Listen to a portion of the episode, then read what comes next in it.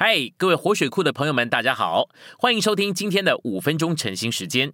晨兴五分钟，活水流得通。第一周周二，今天有两处经节。第一处是希伯来书二章十节，原来万有因他而有，借他而造的那位，为着要领许多的儿子进荣耀里去。就借着苦难成全他们救恩的创始者，这对他本是合宜的。第二处是希伯来书四章八节，若是约书亚已经使他们得了安息，此后神就不会提起别的日子了。最后一处是希伯来书四章十一节，所以我们务必竭力进入那安息。信息选读，在约书亚记中。第一个基督的预表就是约书亚自己。约书亚预表基督，也预表恩典。基督顶替律法，摩西。当颁赐律法的摩西死了，约书亚就进来，将百姓带进美地。这预表主耶稣将神的子民带进安息，进入对包罗万有之基督的享受。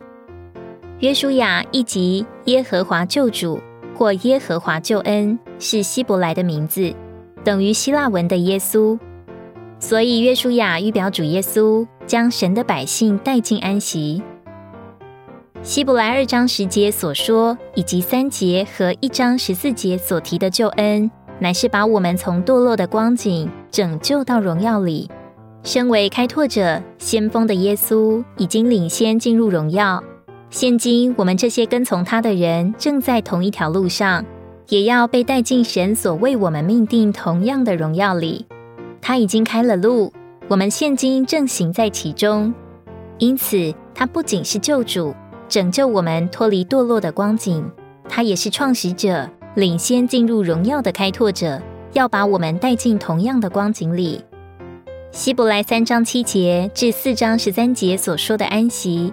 既是包罗万有的基督，十一节的跌倒就是从基督坠落，与基督隔绝。在加拉太书，加拉太信徒的危机是从恩典的自由飘到律法的辖制里。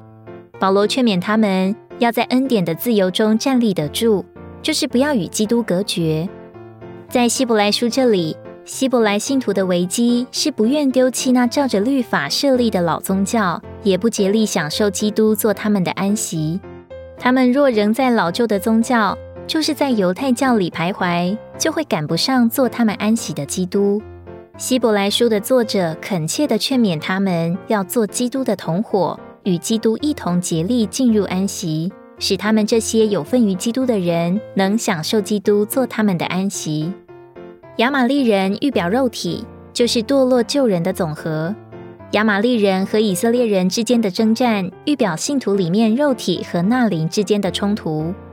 以色列人击败亚玛利人，是借着马拿和活水的供应，并借着摩西的举手以及约书亚的征战。亚玛利人是以色列人去美地的路上所遇到的第一个仇敌，这指明我们的肉体是在一切的仇敌当中为首的。肉体、罪、世界和撒旦都彼此关联，但与信徒征战时，其中最突出的乃是肉体。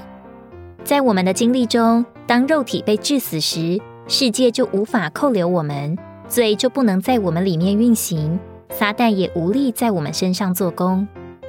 亚玛利人攻击以色列人的目的是要拦阻他们进入美地，照样，撒旦挑动肉体与我们征战。目的是要阻止我们完全享受包罗万有的基督做我们的美帝。今天的晨兴时间，你有什么摸着或感动吗？欢迎在下方留言处留言给我们。如果你喜欢今天的内容，欢迎你们订阅、按赞，并且分享出去哦。天天取用活水库，让你生活不虚度。我们下次再见。